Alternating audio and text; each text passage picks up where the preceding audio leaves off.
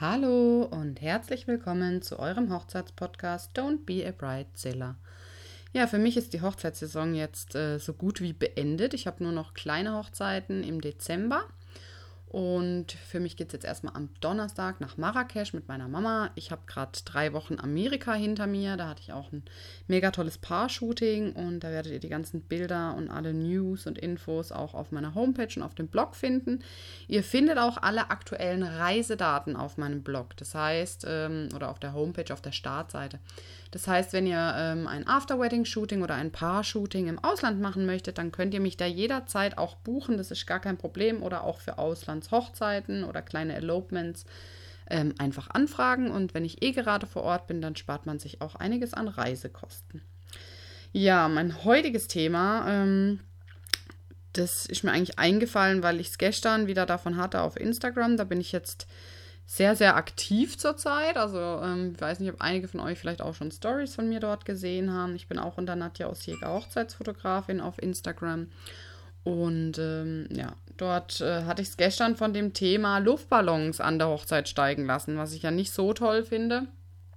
Ähm, und da habe ich einfach mal wieder ein paar Bilder gepostet, warum ich das scheiße finde. Und ja, dann ist mir das Thema so gekommen, überhaupt wie kann man dieses Thema Green Wedding an der Hochzeit umsetzen. Und ich habe da auch äh, schon ganz viele Artikel drüber gelesen im Internet und ja, mich, mich so informiert, bevor ich überhaupt in die ganze Hochzeitsbranche so näher reingerutscht bin weil ja mich das für meine eigene Hochzeit damals auch schon interessiert hat, aber vieles halt gar nicht so umzusetzen war, wie es heute auch möglich ist oder mit dem Wissen möglich ist, was ich jetzt habe. Deswegen würde ich das Wissen einfach an euch weitergeben. Ja, es fängt eigentlich schon bei der Planung und bei der Location-Auswahl an. Ähm, wähle ich eine Location, die zum Beispiel ähm, für viele nicht gut zu erreichen ist, müssen sie eine weite Anreise machen mit dem Auto oder eine weite Anreise irgendwie mit äh, vielleicht sogar Flugzeugen. Ähm, da geht es da auch um die CO2-Emissionen, die da ausgestoßen wird und und und. Ähm, kann man sich vielleicht überlegen, ob man dann nicht einen Shuttle-Service anbietet in Form von einem Bus. Also es hat zum Beispiel äh, mein Schwager, die haben das auch gemacht. Die haben im Europapark geheiratet und das ist so anderthalb Stunden von uns. Ähm, die haben dann Shuttle-Service mit einem Bus angeboten, was natürlich auch für alle toll ist, denn jeder kann Alkohol trinken und muss nicht selber fahren. Und ähm, ja, es war auch noch kostenlos. Das fand ich super und so wurde auch natürlich viel CO2 gespart, was ja heute immer wieder äh, auch ein Thema ist. Aber da denkt man gar nicht so drüber nach. Also, wo liegt die Location? Ist die bei uns in der Nähe oder äh, kann man da vielleicht auch was mit Shuttle-Service machen, Fahrgemeinschaften, öffentliche Verkehrsmittel? Wie kann man am besten anreisen? Genau.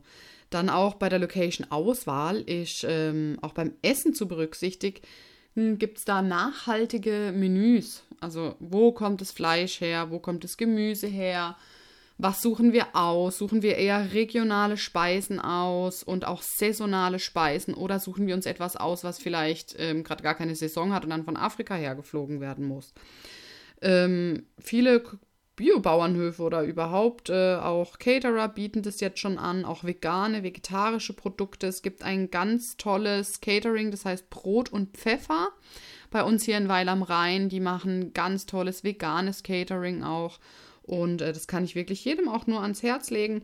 Das heißt ja nicht, dass alles vegan oder vegetarisch sein muss, aber man kann auch auf die Menschen achten, die zum Beispiel laktoseintolerant sind, Gluten nicht vertragen, eine Eierallergie haben oder sonst irgendwas. Also wenn man da einen guten Caterer an der Hand hat, dann wird er auf sowas auch achten.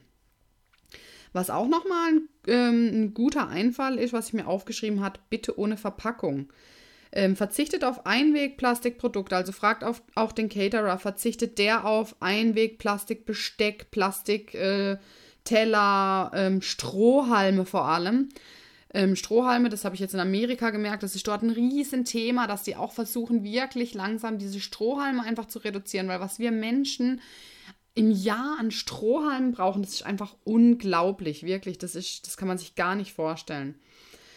Dann auch, ähm, was nutzen die für Verpackungen? Für Zuckerwürfel, für Süßstoff, das sind alles so Sachen, ähm, wo man drauf achten kann, auch wenn man schon die Location oder den Caterer aussucht. Das, ja, das ist mir so auch nie in den Sinn gekommen, erst als ich mich wirklich mit dem Thema beschäftigt habe.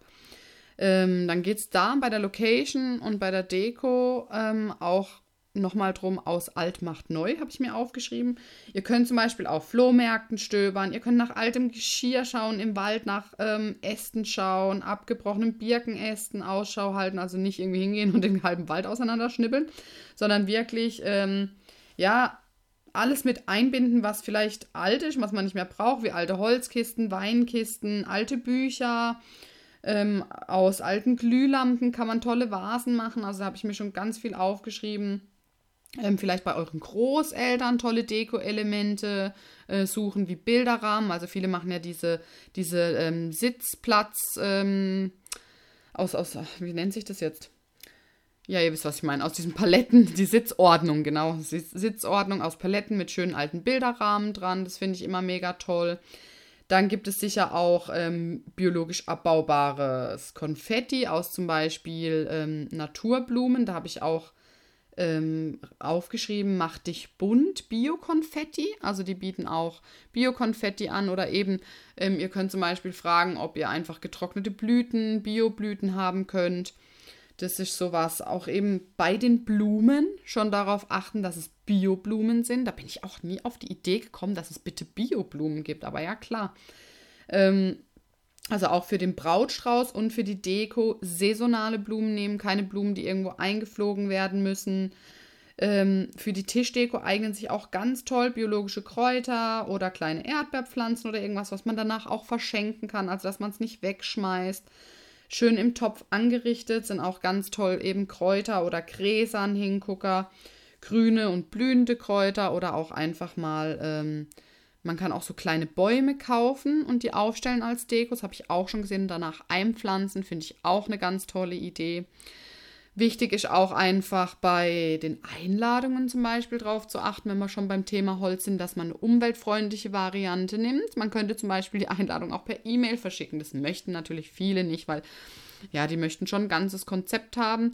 Aber da würde ich dann darauf achten, dass ich einfach ähm, Hochzeitseinladungs- äh, und Danksagungskarten nicht auf Frischfaserpapier mache, sondern vielleicht auf recyceltes Papier oder auch darauf achte, dass es zumindest dieses F SC-Zertifikat hat. Also da kann man auch mal einfach googeln und schauen. Dann gibt es auch bei den Ringen, da habe ich, also das war wirklich das, wo ich so total erstaunt war, weil man sich da über Schmuck, Fairtrade-Schmuck, gar keine Gedanken macht. Wirklich, es gibt Trauringhersteller, die auch Fairtrade hergestellte Materialien, umweltverträglichen Abbau achten, weil gerade bei Gold passiert es wohl sehr, sehr oft, dass da halt viel, viel Umweltschmuh getrieben wird oder überhaupt auch Menschen ausgebeutet werden.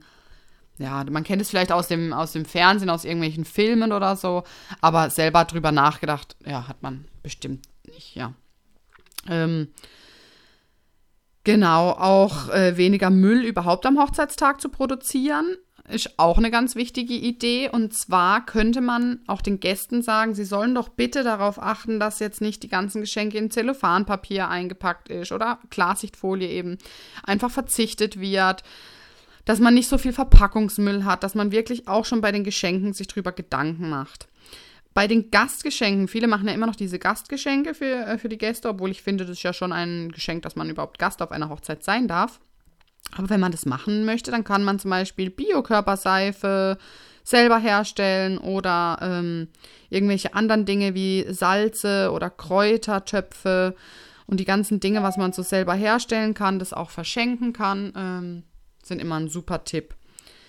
Ja, genau. Ähm, da habe ich mir noch aufgeschrieben, kleine Pflanzen im Glas kann man zum Beispiel auch als Tischdeko hinstellen und die dann als Gastgeschenk äh, verschenken.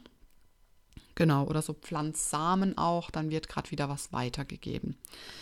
Ja, ähm, das sind so die Sachen, natürlich auch bei der Hochzeitsreise. Vielleicht äh, will man da nicht gerade drauf verzichten, auf so Langstreckenflüge oder auch Kreuzfahrten oder sonst etwas. Da kann man dann dafür sagen, okay, ich möchte da nicht drauf verzichten, aber dafür ähm, buche ich mir jetzt nicht irgendwie ein teures Hochzeitsauto oder so, wo jetzt viel CO2 ausstößt, sondern ich fahre ähm, vielleicht auch einfach mit meinem normalen Auto oder fahre jetzt immer zur Arbeit mit dem Fahrrad. Das wären vielleicht auch mal so Ideen. Oder man kann sich auch auf, das fand ich auch mega cool, äh, den Vorschlag, auf naturfund.de ausrechnen lassen, wie viele Bäume zum CO2-Ausgleich gepflanzt werden müssten jetzt für den Flug, den ich mache. Ja, und ähm, den letzten Punkt, den ich mir aufgeschrieben habe, sind faire Kleider. Also achtet darauf, dass euer Hochzeitskleid vielleicht auch Fairtrade gemacht worden ist und ähm, auch Fairtrade, sage ich mal, der Stoff. Also das, das ja, ich sage jetzt mal, es gibt ganz viele China-Kleider. Ich muss ehrlich zugeben, ich habe auch ganz viel H&M-Klamotten oder so. Aber wenn man sich das finanziell irgendwie leisten kann und möchte, dann kann man sagen, okay, ich gehe hier zu einer, zu einer Modeschneiderei, ähm, zum Beispiel bei Laisleys in Lörrach, das schafft die liebe Natalie. Ähm, die hat auch ganz toll, ganz tollen Stil und die macht auch, ähm, also die macht auch auf Anfertigung oder auf Wunsch von euch ähm, eure Kleider, genauso wie ihr sie wollt. Und äh, wenn ihr ihr das da sagt, dass ihr da drauf achtet, dann ja, schaut ihr da auch drauf und finde ich das ganz toll. Mit der kann man auch sprechen und das ist auch nicht teurer ja, wie wenn man sich jetzt, ähm, sag ich mal, ein Kleid von der Stange kauft oder so. Die Homepage ähm, schreibe ich euch auch dazu, das steht Nathalie. Ähm, das ist www.bcouture.de. Aber ich schreibe euch alles auch nochmal in die Infos unten drunter, dass ihr das auch findet. Und ich hoffe, es hat euch ein bisschen was geholfen so Dinge, ähm, auf Dinge zu verzichten, wie jetzt Luftballons steigen lassen und so. Ich glaube, da muss ich wirklich nicht mehr noch näher drauf eingehen. Das habe ich schon oft gesagt, das finde ich ganz, ganz schlimm. Ähm, das ist eine ganz schlimme ähm, ja, Idee, auch für die Gäste. Ich finde, auch wenn ihr das jetzt als Gast hört, einfach bitte, bitte verzichtet auf diese scheiß Luftballonsteigerei, weil die landen irgendwo im Wald, im See, im Meer, das Plastik die Schnüre, da verfangen sich Tiere drin. Also ich möchte als Braut nicht dran denken, dass wegen mir jetzt gerade äh, eine Vogelmutter gestorben ist, weil sie sich in meinen Schnüren verheddert hat von meiner Traumhochzeit. Genau, das war so mein Abschluss äh, des Tages und jetzt ist Montag. Ich wünsche euch eine ganz tolle Woche, egal wann ihr den Podcast hört und freue mich auf Marrakesch. Ich bin da vom 31.11.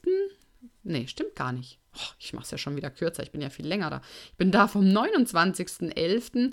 bis zum ähm, 3.12. Also falls ihr auch gerade da seid, könnt ihr mir gerne eine Nachricht in Instagram oder per E-Mail senden. Vielleicht sieht man sich ja.